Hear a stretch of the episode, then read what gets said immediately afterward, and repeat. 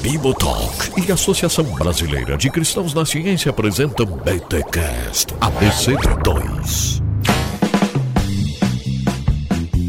Muito bem, muito bem, muito bem. Começa mais um BTCast A B C dois. Eu sou o Rodrigo Bibo e o nosso universo é fino, chique, chiquérrimo. Legal, eu sou Roberto Covolan e a astrofísica e a cosmologia do século vinte mudaram completamente a nossa maneira de ver o universo. Eita, olha aí. Eu sou Felipe Fontes e o cosmos possui natureza revelacional. Uau! Gente, estamos aqui, olha só, com o Roberto Covolan. O Roberto Covolan que é o presidente, presidente, como é que fala o teu título, Roberto? Eu não sei, presidente sênior, não, é, dono... Cara, ninguém, ninguém é dono de nada aqui não, mas eu atualmente sou o presidente, sirvo a A B C dois como presidente dessa organização. Olha, que legal. Seja mais uma vez bem-vindo aqui no Bibotalk, Roberto. Obrigado, Biba. Muito prazer estar com vocês mais uma vez e falar aí a sua ampla e imensa audiência por esse Brasil afora. Que legal. E Felipe, seja bem-vindo pela primeira vez aqui no Bibotalk, querido. Bibo, grande alegria estar com você e poder falar também com o Roberto mais uma vez. É sempre uma grande alegria poder aprender com ele e gostei muito da, da percepção teológica dele aí no serviço Isso a Deus na A B C dois. Eu estou servindo nessa função oh. agora. É isso aí mesmo, somos todos servos do Senhor, onde Ele nos colocar. Coisa linda. Gente, estamos aqui para falar sobre o ajuste fino do universo, em busca de Deus na ciência e na teologia. Vamos entender um pouco mais esse ajuste fino ou sintonia fina, acho que eu li em algum lugar assim. Enfim, eles vão nos explicar. Temos aqui um pesquisador, temos aqui um teólogo, vai ficar um papo muito legal. Se prepara, senta na cadeira aí, ou se você tá no ônibus, é, cara, dá um jeito de pegar um bloco ou vai anotando no seu celular, porque tem muita informação bacana que vai aparecer por aqui.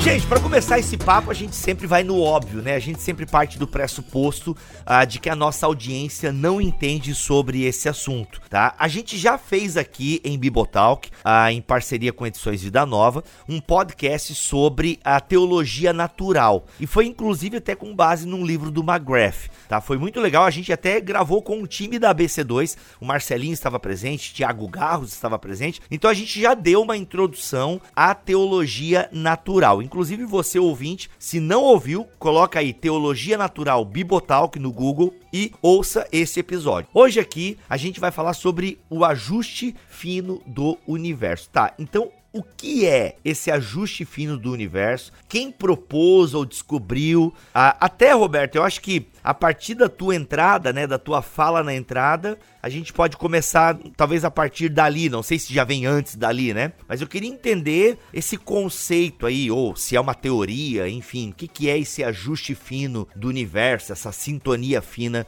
do universo? Beleza, Bibo. Olha, eu acho que antes de entrar no, no aspecto científico propriamente, convém lembrar um pouco a origem da expressão, né? Ó. Porque, assim, ajuste fino, conforme você realçou bem, frequentemente aparece a expressão sintonia fina. Uhum. E, e, e do inglês aí é comum uh, usar a expressão fine tuning, uhum. né? Que é justamente a sintonia fina. E, e talvez essa expressão não faça muito sentido para muita gente, mas eu vou dar uma dica para você. Se você que está me ouvindo, de repente, tem lá um, um aparelho de rádio do seu avô... Caraca! Ou quem sabe bisavô, não sei. De repente, existem alguns aparelhos antigos de rádio, né? Uhum. Cujo botão... Tinha dois botões de sintonia. Não sei se o Felipe teve a, a, essa experiência, hein, Felipe? Rapaz, eu tive, tive a experiência e agora parece que essas coisas antigas estão voltando à moda, né? É o vintage. Então, é, então, de repente, a galera nem vai precisar procurar o rádio do avô, vai poder comprar um com, com os dois botões, viu, Covolan?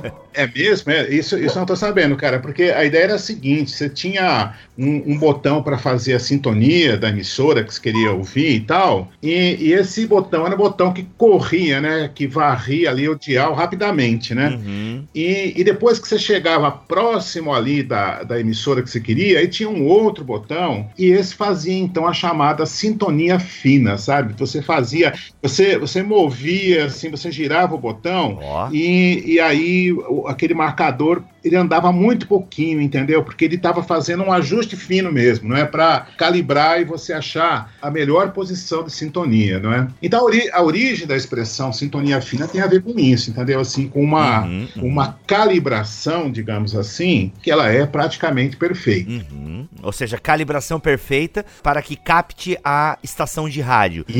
Então você tem, né? É porque a galera já é do digital, né? Já digita é. lá cento e quatro ponto três, cento e sete ponto cinco. Exatamente. Né? Então já tá tudo. Mas até quando você coloca no rádio, ele tem um searching ali, né? E esse Isso. searching vai correndo os numerozinhos e tal. Depende, quando vai chegando próximo da estação, ele vai dando uma diminuída, né? Nos números e sintoniza, né? Pega a frequência. Dependendo se você tá numa cidade, pra, pra dar uma atualizada no teu exemplo aqui, Roberto, se você tá em outra cidade, às vezes o dial ali, né? O automático não capta tanto. Uhum. Você às vezes precisa no manual e na setinha pra dar um... um pouquinho pra frente, um pouquinho pra trás, pra botar no, no número. Tipo, o automático ele não capta cento e sete ponto cinco, ele ca- capta cento e sete ponto três. Isso. Aí até o cinco você vai manual, né? Pra, deix- pra captar exatamente a frequência da rádio. Cara, exatamente. vocês estão falando de vocês estão falando de rádio, mas na verdade tinha na T V também. Você se lembra, Covolan? Boa! Cara, não me lembro disso não, cara. Tinha, tinha na T V. Quando você, você tinha dois níveis de sintonia. Você tinha sintonia,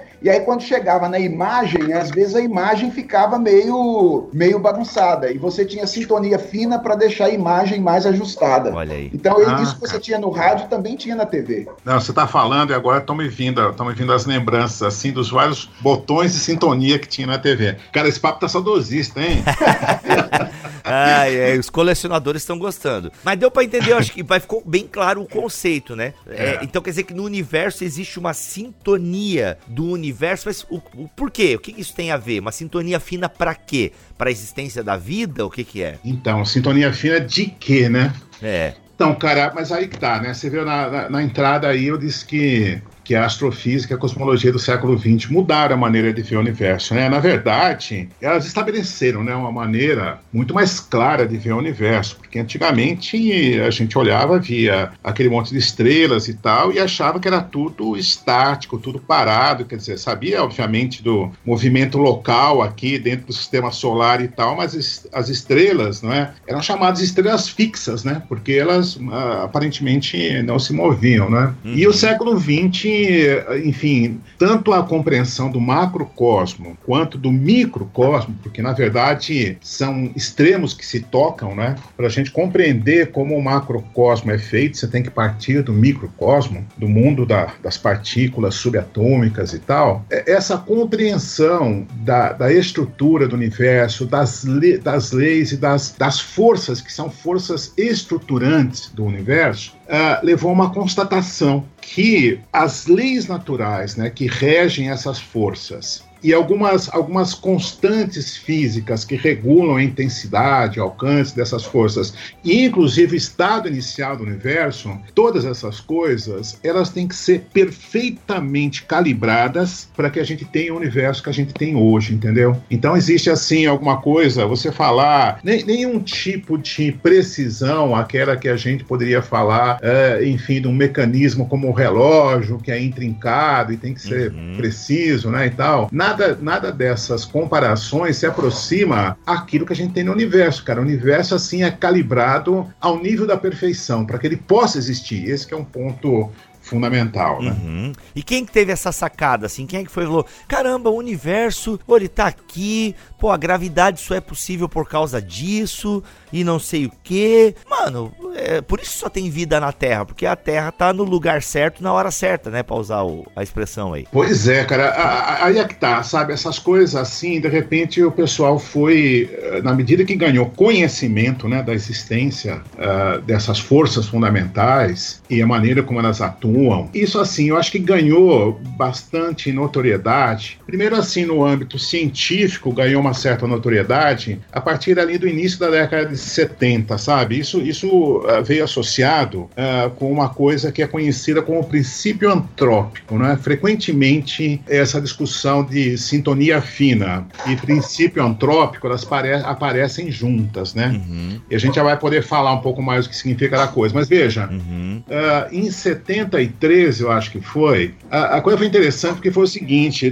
teve um, um congresso na Polônia, em Cracóvia, uh, para comemorar os quinhentos anos do nascimento de Copérnico, olha só. Hum. A coisa interessante foi o seguinte, porque uh, o sistema copernicano, né, o sistema, assim, a ideia de que, na verdade, é a Terra que gira em torno do Sol e não o Sol em torno da Terra e tal, uh, é, é, essa, essa ideia gerou todos aqueles debates, né, historicamente importantes, e o caso Galileu Galilei, e toda aquela repercussão, né, e, e um aspecto fundamental que era aparente disso era o fato de que, bem, se a Terra não é o centro do universo, então o homem não, não é mais o centro da criação ou coisas assim, entendeu? Uhum. E, e, então isso surgiu com o sistema copernicano, né? Sistema de Copérnico. E, e cara, e justamente num congresso que se comemora quinhentos anos do nascimento do Copérnico, vem um cara, Brandon Carter, um físico australiano, e ele vem com essa ideia de princípio antrópico, não é? De que, na verdade, muito, digamos assim, estranhamente, do ponto de vista, digamos, da ciência, muito estranhamente, o universo é perfeitamente regulado para acolher a vida. Então, na verdade, o princípio antrópico, na verdade, é uma espécie de princípio uhum. biotrópico, né? Alguma coisa para acolher a vida, para que a vida tenha existência dentro desse universo, né? Uhum. Uh, o Covolan falou aí sobre princípio antrópico e depois falou que talvez fosse é, ele fosse melhor definido como biotrópico, né? Uhum. Deixa eu ver se eu entendi bem, Covolan. É porque o, o antrópico teria mais a ver com a vida humana, né? Especificamente. E, e você chamou ele de biotrópico porque ele é mais amplo do que a vida humana, tem a ver com uhum. o ajuste para a vida, o preparo do universo para a vida de um modo geral, seria isso? É isso mesmo, cara, é essa a ideia, sabe? Você acertou na mosca, né? Então, na verdade, você vê isso, não é? Quer dizer, cara, isso aí é um assunto que, quem sabe, a gente trate dele um pouco mais detidamente daqui a pouco, não é? Oh. Mas uh, você veja, a vida na face da Terra, ela é abundante, né? Ela, ela tá para todo lado, não é? Na face da Terra. No, no resto do universo, não, né? É muito estranho, uhum. ninguém consegue achar vida no resto do universo. Mas na face da Terra, não é? Ela é abundante. Agora, sim, a questão é, olhando no ponto de vista, digamos, estrutural e funcional, você compreender que essa vida na face da Terra não é mero acaso. Na verdade, assim, é uma confluência de uma infinidade de fatores que convergem para que isso exista e se sustente, né, ao longo uhum. do tempo. Ô Roberto, eu sei que tu falou que a gente ia falar daqui a pouquinho, mas não, vamos falar agora, que a gente já tá nesse tema, vamos falar agora. Depois tu volta lá no Copérnico, então, pra terminar aquela história, mas pra gente ficar concatenado aqui nesse tema. Então a gente poderia falar um pouco desse ajuste fino. Por exemplo, eu pesquisando aqui, é, até foi num vídeo do, do Pedro Dutti, né, do, no Lab A B C dois, ele fala da força nuclear forte, né, que se fosse dois por cento mais forte, a gente não teria hidrogênio, por exemplo, não teria água, e por aí vai. Não sei se a gente poderia dar um uns exemplos, se era isso que você estava falando, que a gente trataria mais tarde. Mas ele deu uma série de exemplos, assim, densidade da massa, que, cara, como é incrível que, por isso que só tem vida aqui na Terra, porque tudo é finamente ajustado e várias questões químicas e físicas e por aí vai. É, é, é, isso, é isso mesmo. Mas, mas então, veja só, para tratar disso que você mencionou, hum. acho que é importante esclarecer aí os, os ouvintes que existem apenas quatro forças fundamentais na natureza. Uhum. Isso é uma coisa, assim, muito surpreendente, porque, assim, parece que existe uma infinidade de forças, diferentes tipos para todo lado. Mas quando você vai é, tentar compreender a natureza das forças, você vai ver que fundamentais mesmo, só existem quatro forças, uhum. não é? E aí... A de Star Wars não conta, né? é, cara, a ficção vai inventar um monte de outras coisas, né? Mas, mas veja só, mas aí é que está, cara. A coisa que é importante é o seguinte, a realidade desafia a ficção, entendeu? A realidade uhum. do mundo no qual, no qual nós existi- existimos, né, é muito mais fantástica do que, do que a ficção consegue imaginar. Uhum. Então você veja, você tem, existem, assim, duas forças que, digamos, elas se manifestam numa escala macroscópica. Então, por exemplo, a força gravitacional. não é? Uhum. Porque é, é ela que, enfim, governa o movimento dos planetas, as estrelas, estrutura das galáxias, do próprio universo como um todo, né? Então, a, a força gravitacional dá estrutura ao universo como um todo. Então, essa é uma força. Uhum. A segunda força, a força eletromagnética, que, enfim, nós estamos falando aqui, todos os equipamentos eletrônicos, eletroeletrônicos que, que existem dependem disso. Mas, de um ponto de vista, digamos, mais fundamental, ela interessa para a gente, uhum, porque ela dá estrutura aos átomos e moléculas, em termos de estrutura da matéria, entendeu? Uhum. Agora, veja, isso num nível macroscópico, porque uhum, a força eletromagnética, ela chega no nosso nível de existência, a gente a percebe. Agora, além dessas duas forças, a gravitacional e da eletromagnética, existem outras duas forças que elas se manifestam no nível subatômico. Eu acho que, que é essas aí que você estava ouvindo lá no, no Pedro Dutti e tal, né? Tem uma força que é chamada força nuclear forte, uhum, que ela é responsável pela existência do núcleo atômico, pela coesão nuclear, e tem uma força chamada nuclear fraca, que ela é responsável pelo decaimento radioativo, por exemplo, uhum, não é? E por outras reações nucleares. Então, a, a coisa importante é o seguinte, você tem quatro forças, e essas Olha. quatro forças, elas modelam o universo, dão estrutura e função ao universo, desde o nível do micro até o nível macro, e isso é uma coisa espantosa.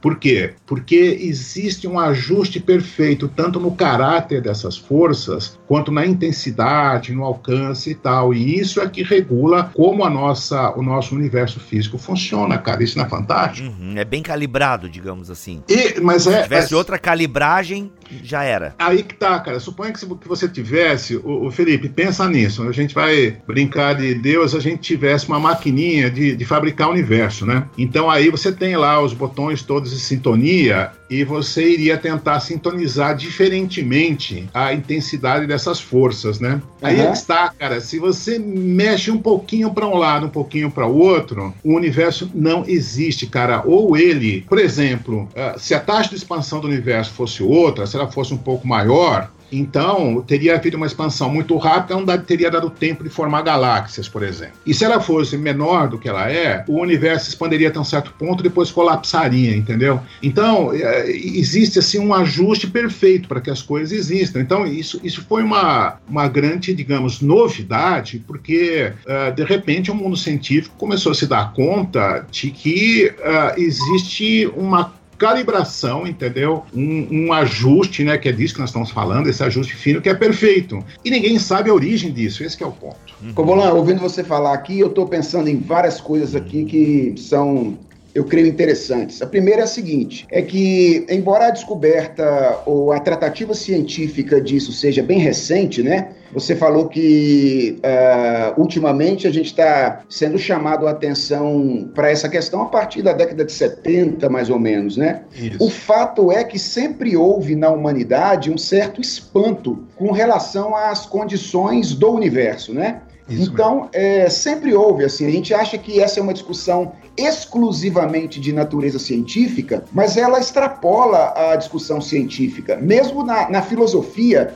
a gente tem essa noção de que a gente vive num mundo que tem condições que apontam para fora de si. Toda, é, toda a filosofia grega, por exemplo, ela é teísta. Oh. É, na verdade, ela não é unicamente teísta, ela é politeísta, né? Porque ela acreditava que o universo veio a partir da atuação de vários deuses. Mas os gregos, desde muito cedo, já tinham essa ideia de que você olha para o cosmos e você fica meio espantado e você não pode explicar o cosmos a partir de si mesmo, porque existem certos traços que demandam uma explicação transcendente, né? Então, isso, é, embora esteja sendo discutido recentemente pela ciência e tal, isso, de alguma forma, antecede a própria ciência moderna, né? É, há outros movimentos e momentos na história da humanidade, ou acho que poderia dizer que sempre que a humanidade se deparou com o mundo é, ao seu redor, ela, ela teve esse, esse espanto, né? Aliás, o Aristóteles é que costumava dizer que é exatamente esse espanto a origem do, do filosofar, a origem da filosofia. É a percepção de que o mundo mundo é, é, no qual nós vivemos é um mundo espantoso. E a outra coisa que me veio à mente aqui,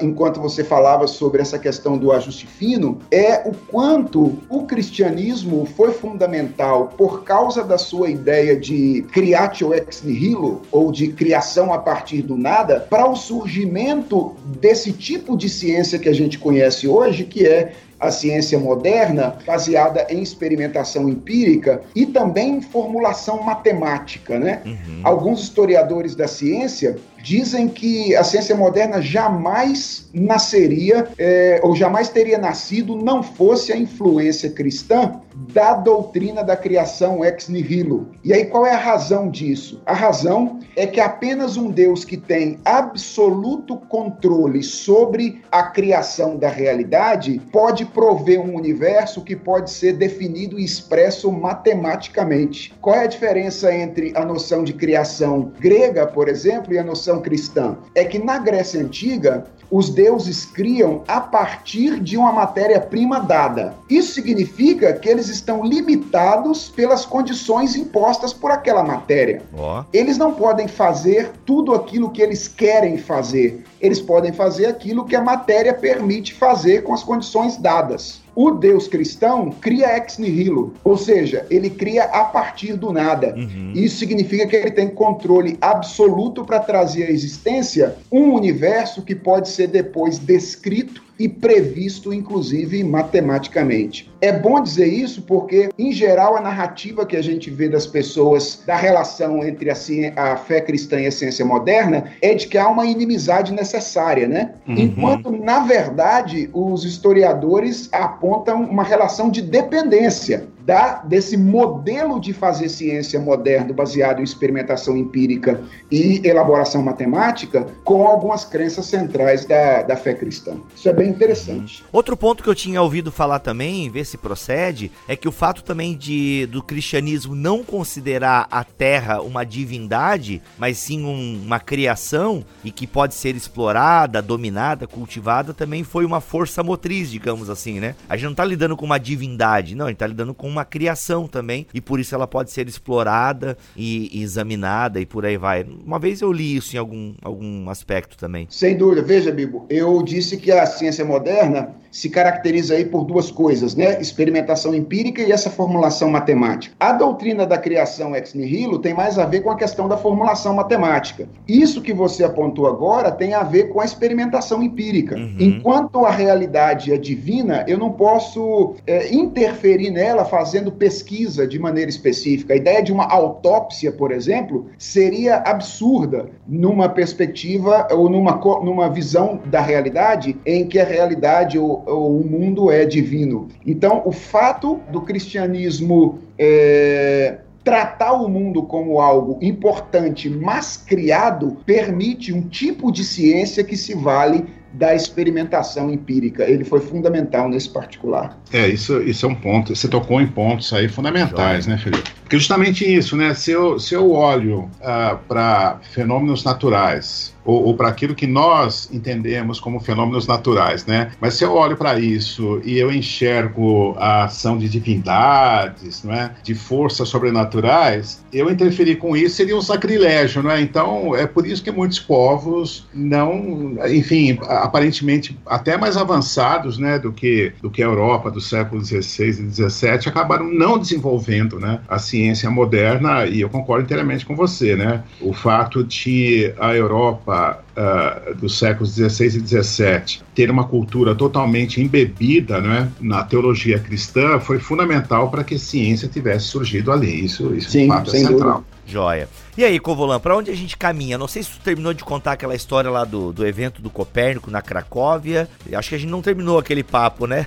é, eu só tava, só tava citando aquele, uhum. aquele evento ali, porque foi ali que o Brand, esse camarada chamado Brandon Carter usou pela primeira vez a expressão princípio antrópico, né? E, e isso, isso entrou na discussão científica, né? E isso foi, se não me engano, em setenta e três. Agora, na década de oitenta, meados da década de oitenta, eh, dois camaradas, John Barrow e, e Frank Tipler, não é? Eles escreveram um livro que é, cara, assim, um, um, um marco, sabe? Alguns chamam isso de, de, da Bíblia do conhecimento eh, antrópico, sabe? Porque, bom, começa assim, que é um livro, é um catatal de setecentas páginas, né? E, e, cara, ali eles tratam desse assunto de uma maneira, assim, profunda. Eles, claro, em setecentas páginas, eles exploram todos os detalhes, mas uh, ele a, acabam fazendo isso de uma maneira que, digamos, o leitor interessado, com alguma formação básica, tem condições de acompanhar, entender a argumentação, entendeu?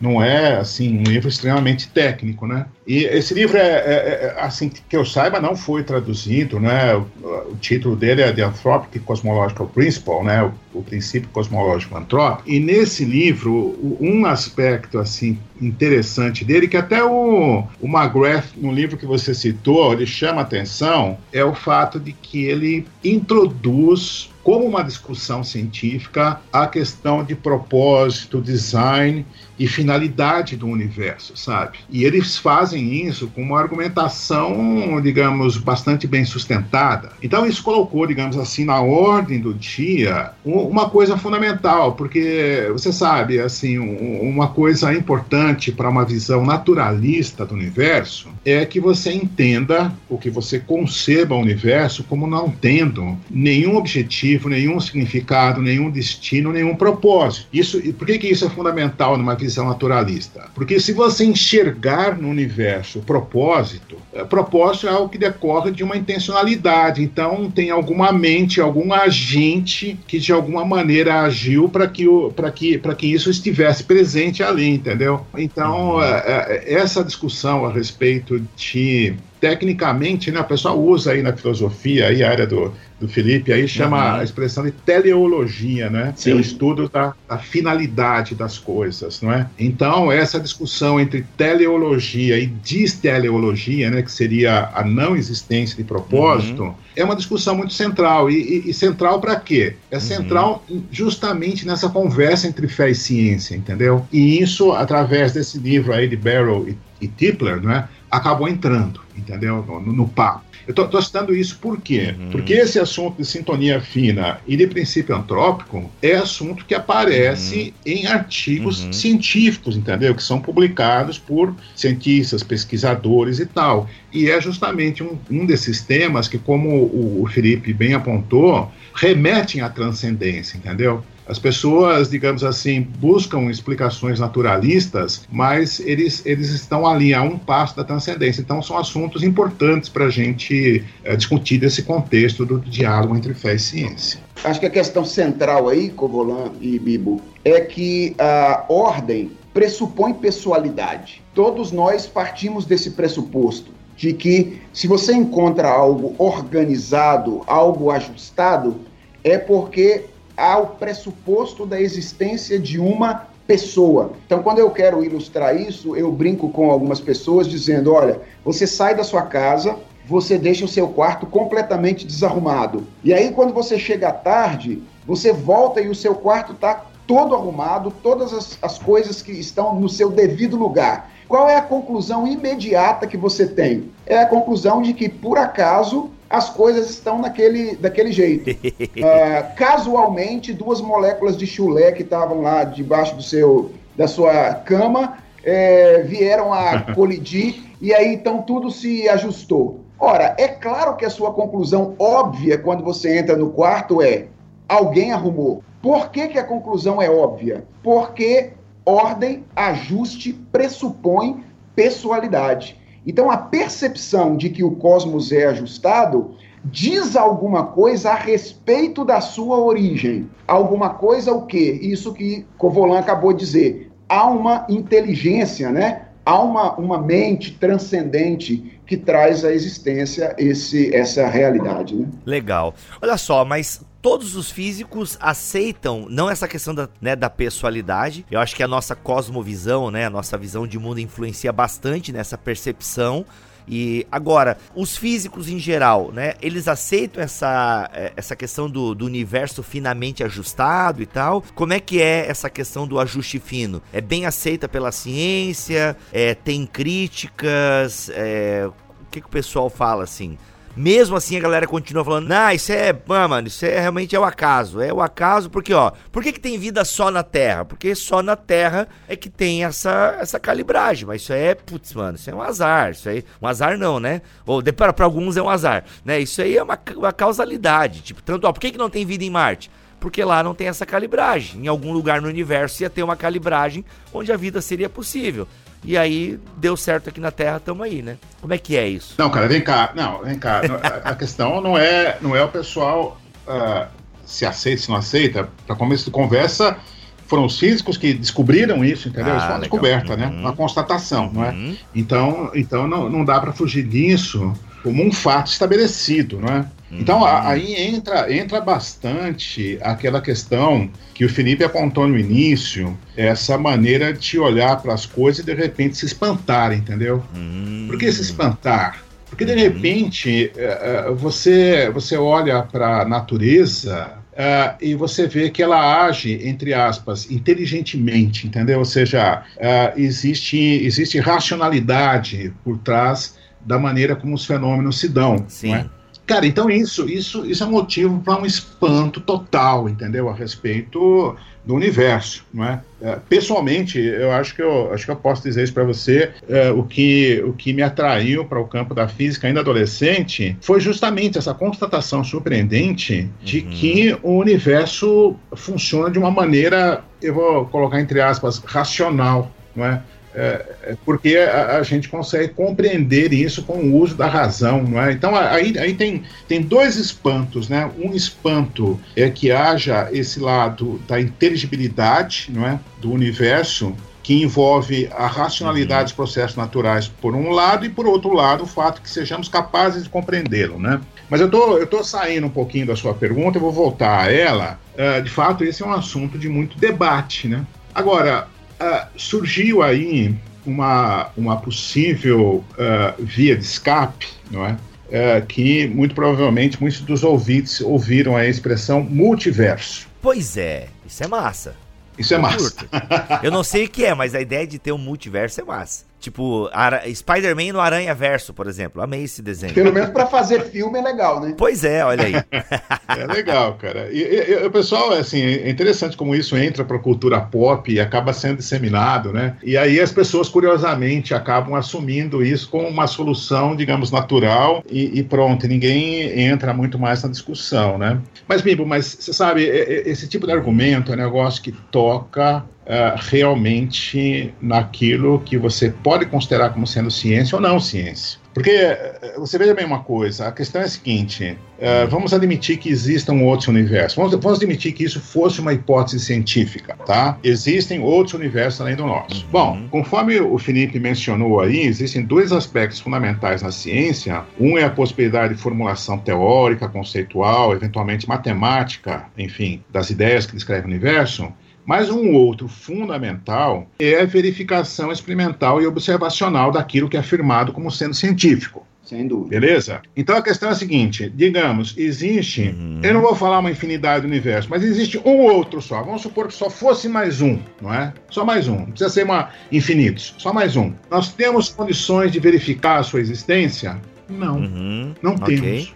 Ninguém tem nenhuma... ideia, entendeu? A ideia mais vaga de como é que isso pudesse ser verificável. Então, meu caro, eu vou ter que dizer para você o seguinte, isso não é uma hipótese científica, porque alguma coisa que seja dita como, uh, supostamente como uma suposta ah. proposição científica, mas que a priori não pode ser verificada, não, isso não é ciência, entendeu? Uma, a boa ciência qual é? É aquela que faz afirmações... Uhum. a respeito da natureza, do mundo natural, E aí diz exatamente como é que você vai justamente verificar isso, entendeu? E eventualmente até outras coisas que não, que não, que não se sabia a respeito da natureza. Então, essa, esse aspecto de verificação ou falseabilidade das ideias científicas é fundamental, não é? E, e essas ideias de multiverso, veja, isso, isso surgiu, existe uma hipótese, digamos, matemática que permite que isso de fato exista como uma viabilidade teórica. Mas uh, aí existe o outro lado da questão, que é como verificar isso, e ninguém tem a menor ideia. Mas vem cá, mas vamos dar um passo além. Uhum. Admitamos que em algum momento alguém achasse algum tipo de método que permitisse verificar, digamos, a existência de outros universos. E vamos constatar, que, vamos, vamos supor que fosse constatado que existem outros universos. Cara, isso não resolve todos os problemas, uhum. não resolve porque é o seguinte, quer dizer... Se esses outros universos, não é, também tivessem, vamos supor que não fossem as mesmas, as mesmas leis naturais que nós temos e que a calibração fosse outra, porque no, no fundo é, é, é para isso que se, que se aponta, né, para o fato de que existia uma infinidade de universos, alguns viáveis, outros não viáveis, e nós temos a sorte de estar presentes em um que se viabilizou, obviamente, senão estaríamos aqui, tá certo? Para... ter essa conversa, não é? Mas veja, ainda assim, isso não resolveria o problema da racionalidade embutida nos processos naturais, ou seja, só o fato uhum. de que haja leis naturais estruturando, entendeu, um universo, seja ele da forma como for, isso, isso levanta a questão fundamental uhum. que não pode ser dada como óbvia, como um dado trivial da realidade, entendeu? Por quê? Porque isso requer, a, como disse o Felipe, a existência de uma inteligência. Uma inteligência que, que digamos assim, ela é, é uma inteligência, não é só inteligência, inteligência e poder, né? Porque, assim, é a capacidade de conceber e de ser capaz de fazer, de ter poder para gerar isso tudo, né? Que é... enfim, onde, onde estamos colocados, não é? Então, vem cá, então isso é verdade, existe essa especulação uhum. a respeito de multiverso, mas, cara, isso é uma especulação, e não, na minha opinião, na minha humilde opinião, muito fraca, sabe? Porque uh, aí você entra num terreno, assim, de acreditar nisso ou naquilo, e a mim me parece que faz muito mais sentido criar, acreditar num Deus criador uh, do que acreditar nessa hipótese uhum. de multiverso que, não sei, até onde a gente sabe, não pode ser verificada uhum. e, portanto, corre o risco de ser chamada de pseudociência. A questão me parece ser que o ajuste fino do cosmos, né, ou do universo, é um fato que tem sido verificado, né, ultimamente. E a partir do momento em que isso vai ganhando força em termos de verificação empírica, ele é um dado com o qual você tem que lidar, não dá para fugir dele, né? E aí a gente extrapola de alguma forma a ciência para discutir a questão relacionada às causas, né? E aí a gente adentra então questões de natureza filosófico-teológica para tentar explicar qual é a origem, qual é a fonte, ou como entender essa existência de, uma, de um ajuste fino no, no universo. Daí vem esse meu argumento que eu apresentei anteriormente, dizendo, me parece que a melhor saída é o argumento de que a presença de ordem e de ajuste fino no cosmos pressupõe pessoalidade. Alguém pode tentar dizer, não, isso é casual? Pode, mas elaborar um argumento para mostrar que ordem parte do caos é algo bastante difícil. Nossa. Eu não toque aí, quer dizer, vou estar navegando em águas aqui nas quais eu não sou muito familiar, mas é o campo do Felipe, da teologia, né? Uh, tem um teólogo importante, né? Thomas Torrance, né? Alguns consideram Thomas Torrance como o teólogo mais importante de, da língua inglesa do século vinte, né? Mas isso aí é, é, é a praia do Felipe, né? Fazer essa, essas avaliações, né? Thomas Torrance, né? Ele usa uma expressão chamada ordem contingente quando ele fala a respeito do universo. Tem esse lado, né? Que o Felipe está apontando, né? Da, da ordem, que é o que a gente enxerga via leis naturais que governam os processos todos e tal, mas tem o caráter de contingência, ou seja, que esse universo ele é feito de uma maneira específica que não necessariamente precisaria ser aquela que é, mas é uma dada maneira. E isso, isso, isso é um aspecto, digamos assim, filosófico da, associado à criação, mas ele tem implicações importantes no caso da ciência. Por quê? Porque é o fato de o universo ter sido feito de uma dada maneira que requer justamente o chamado método experimental. Porque, veja bem, se, se, se a questão fosse uma questão simplesmente de entender como o universo funciona a partir, digamos, de raciocínios lógicos, matemáticos, etcétera e tal, então, quem sabe, só com o uso da mente a gente decifraria o universo. Mas não, mas Deus criou o universo, digamos, obviamente, uh, com, a sua, com a sua razão, mas também a partir da sua vontade soberana. Então, ele escolheu uma maneira específica. Então, o único jeito de eu saber qual foi a maneira específica que Deus escolheu para fazer o universo é justamente interagindo com ele. Então, daí a necessidade de, justamente, você ter uma ciência que ela é essencialmente experimental, ou seja, ela é corroborada com, com experimentos, com observações detalhadas, análises estatísticas, etcétera e tal. Então, esse lado de você inter, interagir com o universo é fundamental, não é? E o que essa sintonia fina está apontando é justamente isso. Qual é a maneira específica pela qual o universo foi feito, entendeu? Porque se você mexe minimamente na, na, nas coisas, elas, elas simplesmente não existem, né? Deixam de existir como elas são.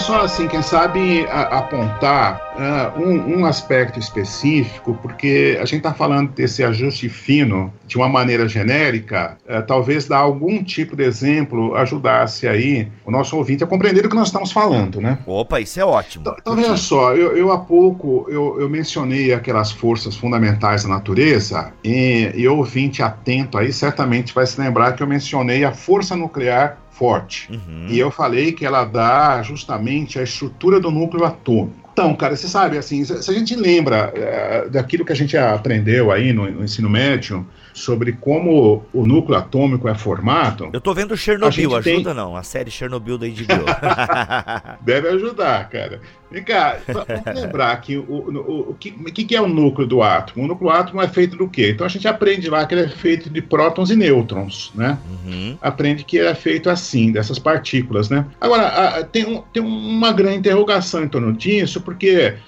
uh, os nêutrons, não é? Eletricamente, eles são neutros. Então, beleza, tranquilo com eles. Mas os prótons, eles são carregados positivamente. Eles são cargas positivas, não é? Agora, o núcleo é uma estrutura altamente compacta. Ora, a gente não aprendeu que cargas de mesmo sinal se repelem? Então, não era para existir uma forte repulsão entre os prótons no núcleo? Como é que ele é extremamente coeso? Então, cara, isso, isso era um grande mistério, entendeu? Até assim tem uma... Um, um, um cientista brasileiro já falecido, uh, que muita gente conhece o nome, né, César Lattes, porque ele virou nome de, de currículo, né, o currículo Lattes, todo mundo tem que fazer o currículo. É, ele virou pesadelo. Boa, virou pesadelo, mas, mas o Lattes, ele, cara, extremamente jovem, vinte uh, e poucos anos, Ele, ele fez uma descoberta fundamental que foi do chamado meson-pi. E o meson-pi, uh, vou resumir dizendo o seguinte, ele é um dos mediadores dessa força nuclear forte, ou seja, é uma força que existe no núcleo atômico que permite justamente essa coesão que eu acabei de mencionar, ou seja, é uma força que sobrepuja a repulsão elétrica e mantém essa alta coesão nuclear. Então, beleza, existe aí uma outra força, que é essa força nuclear forte. Agora, sabe, a, a coisa assim, extremamente intrigante é que ela é extremamente forte, maior que a repulsão elétrica, mas só que essa, essa, essa força dela é intensa apenas numa região muito pequena do espaço. Ou seja, o alcance dela é um alcance extremamente limitado. Limitado até onde? Justamente a, limitado a, a, ao alcance do tamanho do núcleo do átomo, ou seja... Na verdade, o núcleo do átomo tem o tamanho que tem por causa do alcance, da, da limitação no alcance do núcleo atômico, do, dessa força nuclear forte. Ou seja, é ela que diz como a estrutura do, do núcleo é, entendeu? Então, de repente, você fala assim, nossa, cara, mas como é que isso foi feito dessa maneira?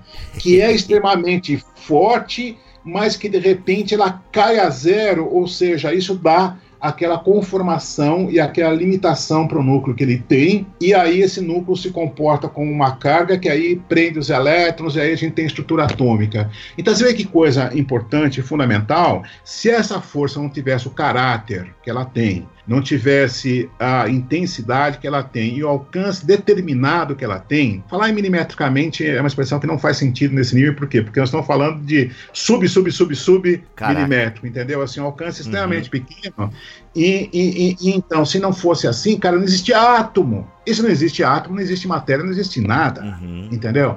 Então, é, é nesse sentido que a gente diz que o caráter que essas forças fundamentais possuem, essas leis fundamentais possuem, elas são, são tais que, digamos, dão exatamente a estrutura que o universo tem. E não há nenhuma explicação que diga por que é que isso é assim, entendeu? Uhum. Esses são os pontos fundamentais. Agora, veja, eu me detive aqui nessa história das quatro forças fundamentais, mas eu preciso dizer para vocês o seguinte, cara, talvez vocês tenham ouvido falar já de uma organização chamada Reasons to Believe. Uh, quem é o, o comandante lá, né, o, o principal uh, uh, uh, organizador, é um astrônomo chamado Hugh Ross, né? E no site deles, né, eles têm uma espécie de um inventário lá, um catálogo dessas constantes todas que são perfeitamente calibradas, sabe? E se você for lá e consultar, você vai ver que nessa altura, nesse catálogo, ele já tem centenas e centenas de parâmetros e constantes que são perfeitamente ajustados para que a vida exista como a gente tem aqui na face da Terra. Então, cara, isso, isso é um negócio, assim, muito surpreendente, entendeu? Uhum. Tipo, é, é contar com a sorte demais, né, mano? É. ai, ai. Deixa eu te fazer uma pergunta que é, acho que pode ser útil porque ela diz respeito a uma teoria que te, surgiu há um tempo atrás e, de alguma forma, tem se popularizado também aí no Brasil entre os cristãos, né? Me parece que a questão da teoria do design inteligente caminha um pouco nessa direção, não? É, que é o esforço por verificar traços de inteligência no cosmos ou na realidade criada. É mais ou menos isso mesmo, assim, a... A questão, é óbvio que uh, me parece que eles têm um objetivo bem específico, né, os adeptos do design inteligente, que é desacreditar o, a ideia de, do processo de seleção natural como um processo de, é, que sustentaria, não é, essa, essa ordem toda. O que você pode dizer a respeito disso? Tem a ver mesmo com isso, com essa questão do ajuste fino, essa preocupação do design inteligente? Cara, tem e não tem. Tem e não tem, eu vou explicar os dois já, mas assim... Eu adoro essas respostas. Sim e não. Tem e não tem. Eu vou, eu vou tentar explicar isso, e, mas deixa eu dizer assim que a sua pergunta é fantástica, cara. Ela cabe inteiramente. Então, cara, vem cá, esse assunto que nós estamos tratando tem a ver assim, com design, e obviamente um design para lá de inteligente, tá certo? Porque o que a gente enxerga é uma concepção, quer dizer, uma inteligência que só um ser como Deus poderia ter para imaginar e, repito, né, ter o poder de realizar um universo como esse que a gente constata, né, a maneira como ele, como ele é estruturado, né? Agora, ela, ela se distingue, nesse contexto que nós estamos tratando aqui, dessa outra que você acabou de apontar, que tem a ver com a discussão a respeito de seleção natural, da questão da complexidade redutível e tal, que se aplica a sistemas biológicos, né? Ok.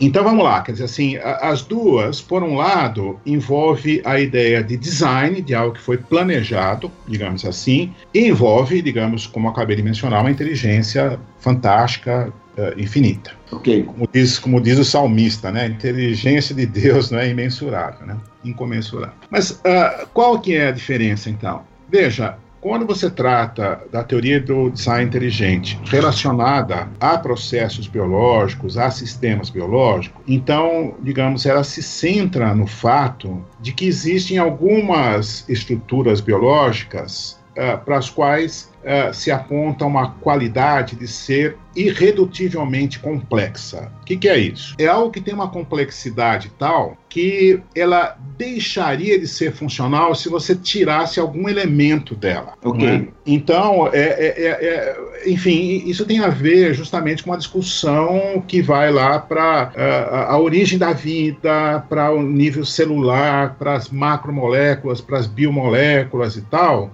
porque qual é a constatação constatação ali? A constatação é a seguinte, falar, olha gente, se eu penso em termos evolutivos, e eu penso que para chegar nisso que está, uh, uh, esse sistema foi passando por mudanças, pequenas mudanças, pequenos incrementos, pequenas transformações, que moldaram, digamos isso, chegou naquilo que é, então o cara diz, não, esse raciocínio não faz sentido. Por que ele não faz sentido? Porque se eu tirar uma pecinha disso daqui, desmonta inteiro, ele perde a funcionalidade. Então isso não tem jeito de ter sido, digamos, moldado aos poucos pela natureza. Ele okay. teve que ser montado de uma só vez. Então, aponta-se para isso essa ideia do design inteligente, não é? Que existe um design inteligente por trás dessas estruturas irredutivelmente complexas, né? A teoria é mais complexa que isso, né? Vai, vai além desse, disso que eu estou apontando, né? Tá. Mas uh, uh, qual é a questão aí da, da distinção que eu acho que tem que fazer? Eu acho que tem que fazer uma distinção que é a seguinte, quando você pensa nesse contexto biológico, uh, você está justamente apontando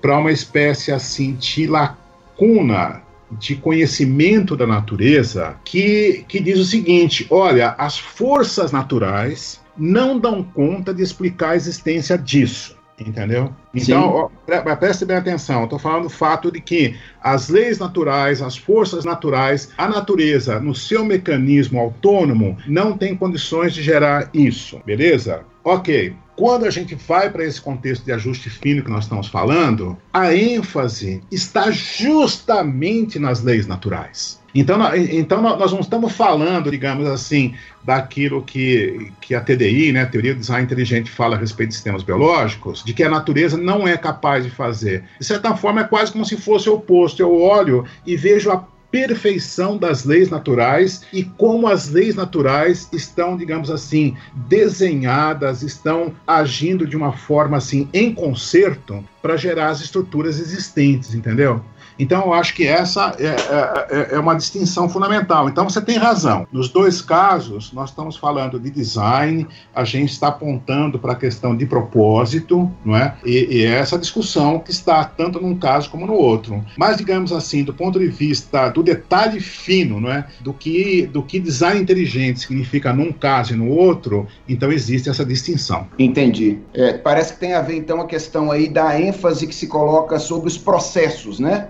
Ah, embora ambas partam da ideia de que ah, o ajuste parece apontar para a ideia de uma inteligência e uma pessoalidade, né? Isso, cara, porque assim, você sabe, um, um exemplo, né, que eu, que eu gosto de dar quando eu trato desse assunto, viu, Felipe, Bibo? É, eu, eu falo a respeito das estrelas, né, porque, você sabe, assim, cara, o que é que existe de mais presente na nossa realidade física do que o Sol, né? Cara, o, o Sol tá aí, não é? E o Sol, enfim, a gente tá entrando no verão agora, não é? Hum. É, cada vez ele se faz mais presente, né? Digamos assim. A gente sente na pele, né? A gente sente na, a gente sente na pele, né? Então, cara, e, e o Sol, cara, se não tem o Sol, você não tem vida, não tem energia, você não tem nada. O planeta depende inteiramente, em termos de energia, do Sol, né? Enfim, ou de alguma outra estrela, dependendo do passado. Mas, enfim, por que eu estou mencionando isso? Porque, cara, o Sol é uma estrela, né? E, e veja,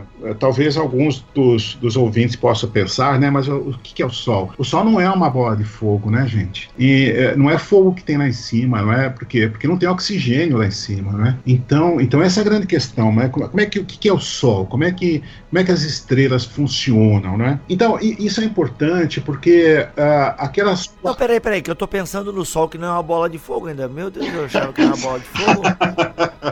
Acabou com a minha infância agora, acabou com o filme do Superman. Como assim? Ai, cara, esse é um assunto engraçado, sabe? Às vezes eu, eu conto uma história relacionada com isso, que a, a, a gente fazia parte ali de um, de um grupo de estudo bíblico aqui na nossa, na nossa igreja, né? E, e aí aconteceu o seguinte, uma família que participava dessa, dessa reunião do grupo, tava indo, né, à noite pra lá e tal, e no caminho, né, conversando dentro do carro assim, uh, o filhinho, que na época tinha uns seis, sete anos, eu acho, de idade, sete, oito anos, anos, Gabriel, o nome dele, o Gabriel estava contando pro pai dele que ele tinha aprendido na escola, sabe? E, e aí ele contou, assim, que a professora fez um experimento, que ela acendeu uma vela e depois colocou um copo, assim, né, emborcado, assim, sobre a vela, deixou, assim, a vela fechada ali dentro do copo, e aí eles foram vendo que a chama da vela foi gradualmente, né, ficando menor e tal, até que a vela apagou, né? E aí, uhum. e aí o professor explicou, não é, que a, que a combustão, né, a queima, era uma reação química que dependia da existência do oxigênio, e como você fechou com o copo, a hora que o, todo o oxigênio foi queimado, pronto, aí acabou o oxigênio, não tem fogo, né? E, e, uhum. e, e tá aí eles indo lá pra, pra, pra reunião, né, do estudo bíblico, né? E aí o menino se vira pro pai e fala assim, mas pai, se não tem oxigênio, não tem fogo... Como é que o Sol? O Sol é uma bola de fogo, mas como que pode ser isso? Não tem oxigênio lá em cima, não tem oxigênio no espaço, né? Aí o pai dele, aí o pai dele falou assim, cara, é mesmo, né? Meu filho, nós vamos lá pro, pro, pro estudo bíblico, aí se pergunta pro Roberto. Olha aí. Aí eu tive que explicar, tive que explicar pra ele física nuclear estelar, cara. Não, mas, mas, mas, cara, a história é a seguinte, isso é uma coisa, assim, muito fantástica, porque parece que nós estamos distantes, né, desses assuntos que tem a ver com consciência, né? Uh, mas no, no final das contas, uh, o que está acontecendo no interior do Sol é, é um processo, são reações nucleares de fusão, não é, que estão acontecendo no núcleo solar. Hum. Desculpa se eu estico um pouquinho o assunto, Felipe, mas só para entender melhor o mecanismo, né? Manda ver, é, manda ver. Vocês lembram que... O Felipe também acha que é bola de fogo, rapaz. Pode explicar aí. Acabando com a nossa infância. Tá louco, mano. Cara, você lembra, vocês lembram, né, que assim, a, a, a, essa história de energia nuclear, ela se tornou, assim, digamos... tristemente, né, conhecida pela humanidade com a explosão das bombas atômicas lá em Hiroshima e Nagasaki, né? Uhum. E, e durante a Segunda Guerra, né, no final já da Segunda Guerra Mundial. Agora tem uma coisa importante nisso daí, que é o seguinte, aquelas bombas, elas foram bombas que a gente chama de fissão nuclear, uhum. que é o seguinte, você tem lá núcleos pesados, como núcleos do urânio, especificamente o urânio duzentos e trinta e cinco, que se você joga, digamos, um nêutron contra ele, ele racha em dois núcleos menores e libera outros nêutrons, e isso dá origem a uma reação em cadeia e um efeito de uma explosão, não é? E nessa explosão libera muita energia, que é aquilo que aconteceu lá, né? Mas então veja só, isso é fissão nuclear. Agora, o pessoal descobriu o seguinte, que existe uma outra coisa, que é a fusão nuclear, que gera mais energia ainda, cara. Isso, isso é impressionante. E o que, que é a fusão nuclear? É quando você pega dois núcleos, vamos pegar assim, o mais simples que existe, que é, que é o hidrogênio. Se você funde dois átomos, dois núcleos de hidrogênio, você forma o hélio. Então existe um processo nuclear para chegar nisso, de fusão. Mas a hora que você gera esse hélio, você libera energia. E você tem um núcleo mais pesado. Aí depois, se você fundir hélio com hélio, aí você vai formar o berílio, entendeu? Aí o que acontece? No interior do Sol estão acontecendo uma espécie de fornalha nuclear em que esses processos de, de fusão nuclear estão acontecendo a todo tempo e estão gerando núcleos cada vez mais pesados, entendeu? E é daí que vem essa energia do Sol, hum. que, sei lá, cara, vai usar, quer dizer, bilhões de anos. Uma estrela, ela tem uma, uma vida, porque enquanto tem esse combustível nuclear, ela vai funcionando, pode ser que acelere o processo, a estrela cresça, mas depois, à medida que esse combustível nuclear vai se exaurindo, ela pode morrer, entendeu? Hum. E, então, isso, as estrelas têm uma vida, né? E então é isso, cara. Agora, por que, que eu estou mencionando isso? Porque aquelas forças fundamentais que eu mencionei, força nuclear forte e força nuclear fraca, é elas que estão, assim, no motor que faz com que é, existam essas reações nucleares no interior do Sol, entendeu? E aí você vê que, que, que elas são fundamentais. Por que elas são fundamentais? Hum. Cara, porque elas geram energia e geram a matéria, porque os átomos todos estão sendo, digamos, ali fab- sendo fabricados no interior das estrelas, entendeu? São, enfim, eu sei que uhum. uh, essa frase pode ser um, um pouco polêmica para alguns, né? Mas uh, nós somos pó das estrelas, cara. Assim, a, a matéria da qual nós e todo o resto é constituído, em algum momento passou pelo, pelo interior de alguma estrela.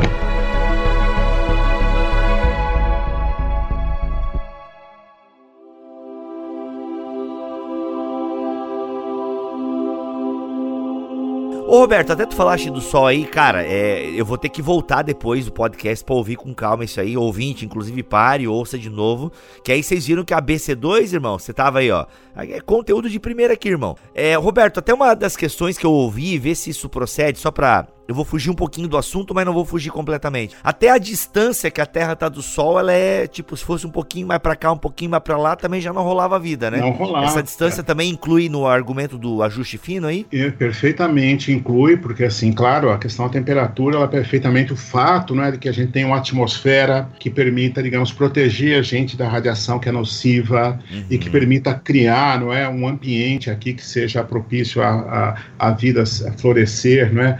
Uhum. Uh, A, a inclinação do eixo terrestre que permite que existam as estações no ano.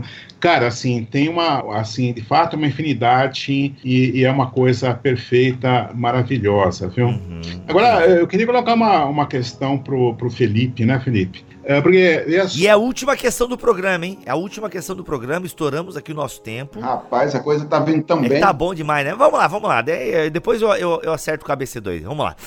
Felipe, eu, eu acho uma questão que deve estar passando pela cabeça aí dos nossos ouvintes, né? É justamente, mas vem cá, biblicamente a gente sabe que Deus... é a causa de tudo, né? De todos esses movimentos na natureza, né? E, e, e se a gente, por outro lado, descobre aí explicações científicas, não é? Como é que fica Deus, né? Como é que fica Deus nessa história toda? Acho que isso é uma questão que deve estar passando na cabeça aí de muita gente. Olha aí, na minha também. O que eu diria é que uh, essa questão do princípio antrópico, ela encontra uma, uma forte base, em primeiro lugar, na narrativa da criação. Eu lembro que quando a gente conversou sobre isso, eu até fiz a distinção lá entre o antrópico e o biotrópico, e eu fiquei meio decepcionado com a possibilidade de, de ir para a direção do biotrópico, porque o antrópico, a ideia de um princípio antrópico, de um universo que é ajustado, é, visando o ser humano, ela se adequa muito à narrativa bíblica da criação. Porque o que a gente tem em Gênesis capítulo primeiro é exatamente isso. A gente tem um processo por meio do qual Deus traz à existência uma realidade e ajusta esta realidade nos seis dias da criação, visando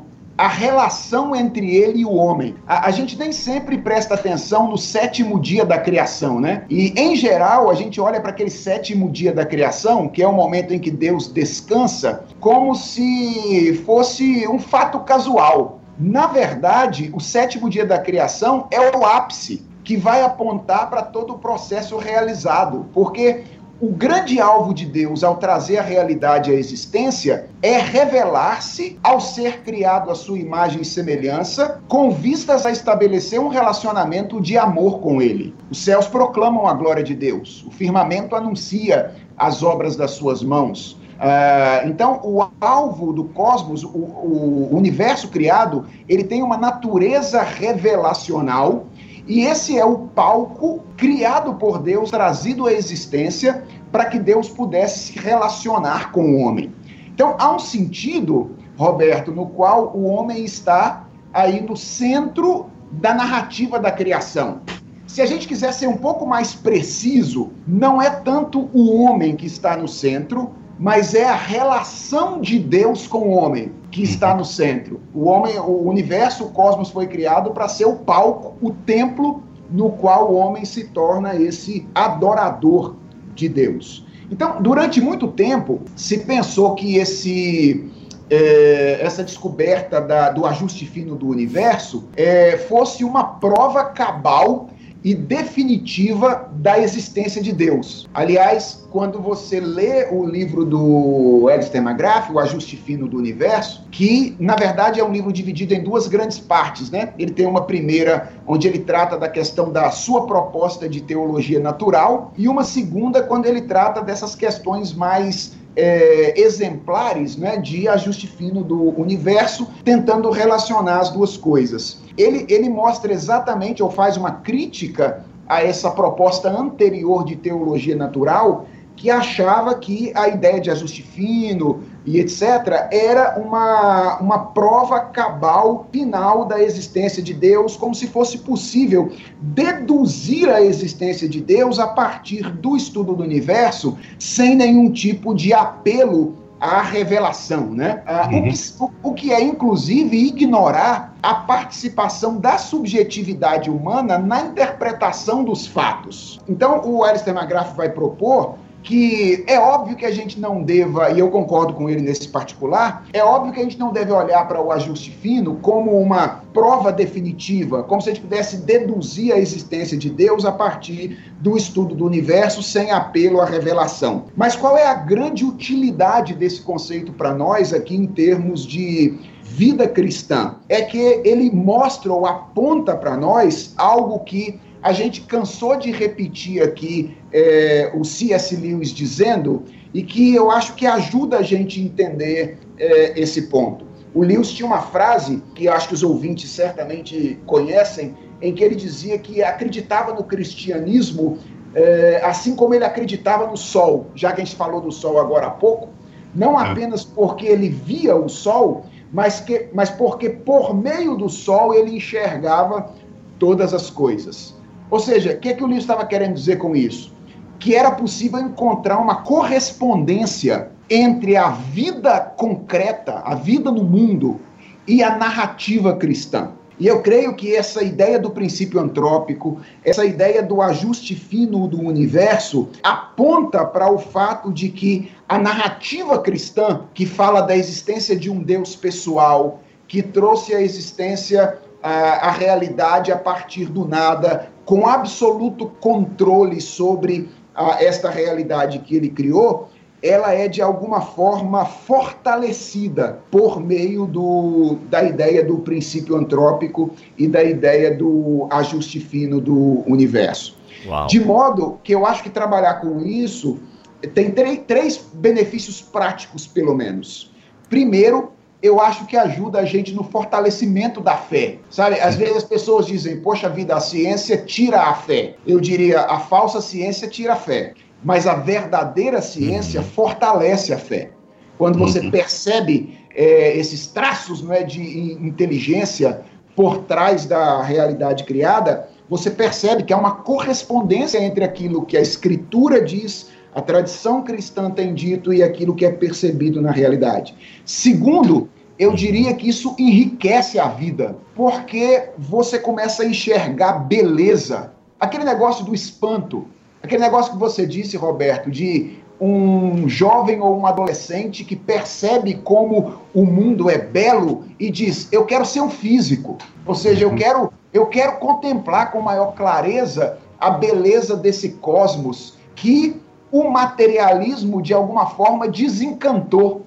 E essa perspectiva diz, a gente vive num mundo com os traços do transcendente.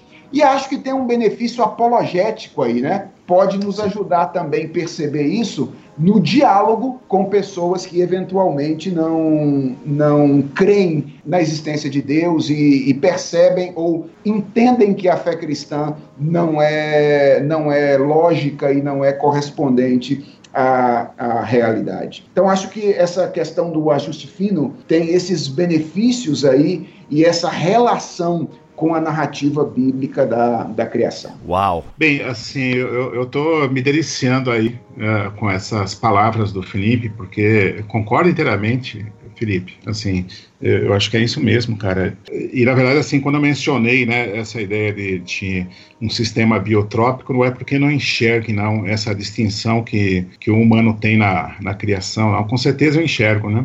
Só mencionei porque eu acho que, na verdade, o que eles queriam era apontar para isso, né, para a existência de vida, né? Entendi. Mas você Mas você sabe, Felipe, tem, eu, eu costumo usar uma, uma expressão aqui que talvez você vá, você vá concordar com ela, cara, que é a seguinte. Eu costumo muitas vezes falar, além de mencionar o princípio antrópico, e depois que eu menciono o princípio antrópico, eu falo que, na verdade, o que eu acho que está vigente na natureza é um princípio teotrópico. Agora eu gostei, cara. eu acho, que, eu acho que é importante um pouquinho assim, para a questão da, da etimologia, né? Uh, nosso ouvinte perceber o seguinte: quando a gente fala, por exemplo, que Uh, o girassol, ele é uma planta heliotrópica, é porque o girassol justamente ele está sempre voltado para o sol, ele se dirige para o sol, né? É, é, tem essa ideia, né, de se volta para, né, e, e eu penso que, de fato, a ciência, quanto mais ela avançar, por isso que eu falo para o pessoal da igreja, eu falo, gente, a gente não tem que ter medo de ciência, não, ao contrário, hein, a gente tem que querer cada vez mais ciência e cada vez melhor ciência, porque eu acho que quanto mais a ciência avançar, inevitavelmente, mais ela vai revelar esse caráter teotrópico da natureza. Por quê? Porque, cara, assim, um dos versículos que mais me toca profundamente é Colossenses um dezesseis, sabe? Quando fala que todas as coisas foram nos céus e na terra foram criadas nele, não é? Está falando do Senhor Jesus, não é? E, e termina esse versículo dizendo que todas as coisas foram criadas por ele e para ele. Sim. Então esse para ele é o endereçamento, não é?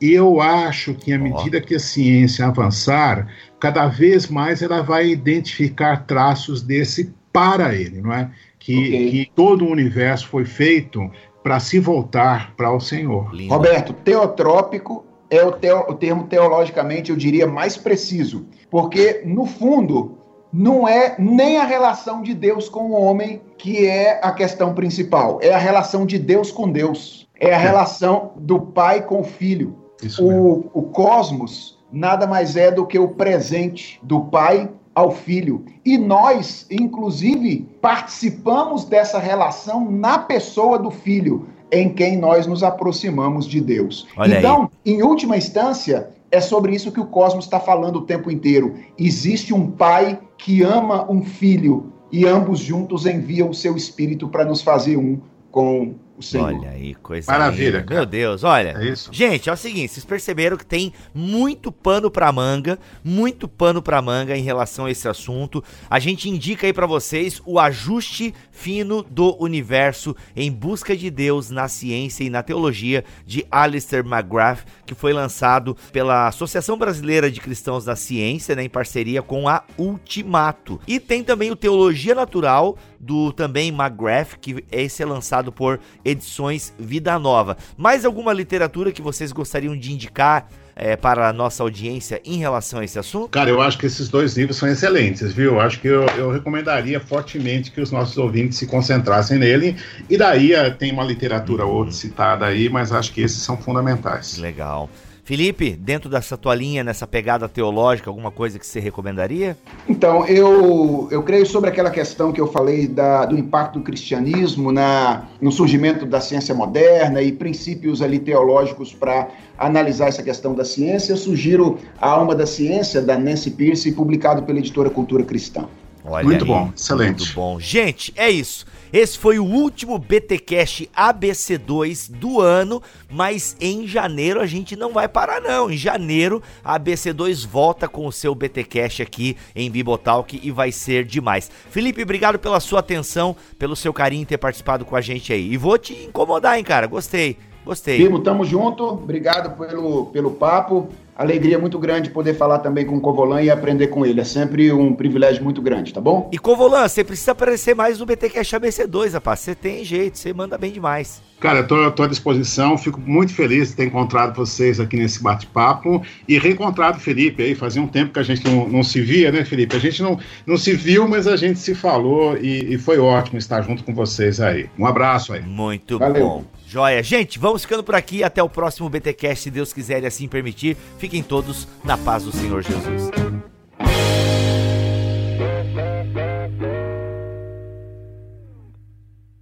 Este podcast foi editado por Bibotalk Produções.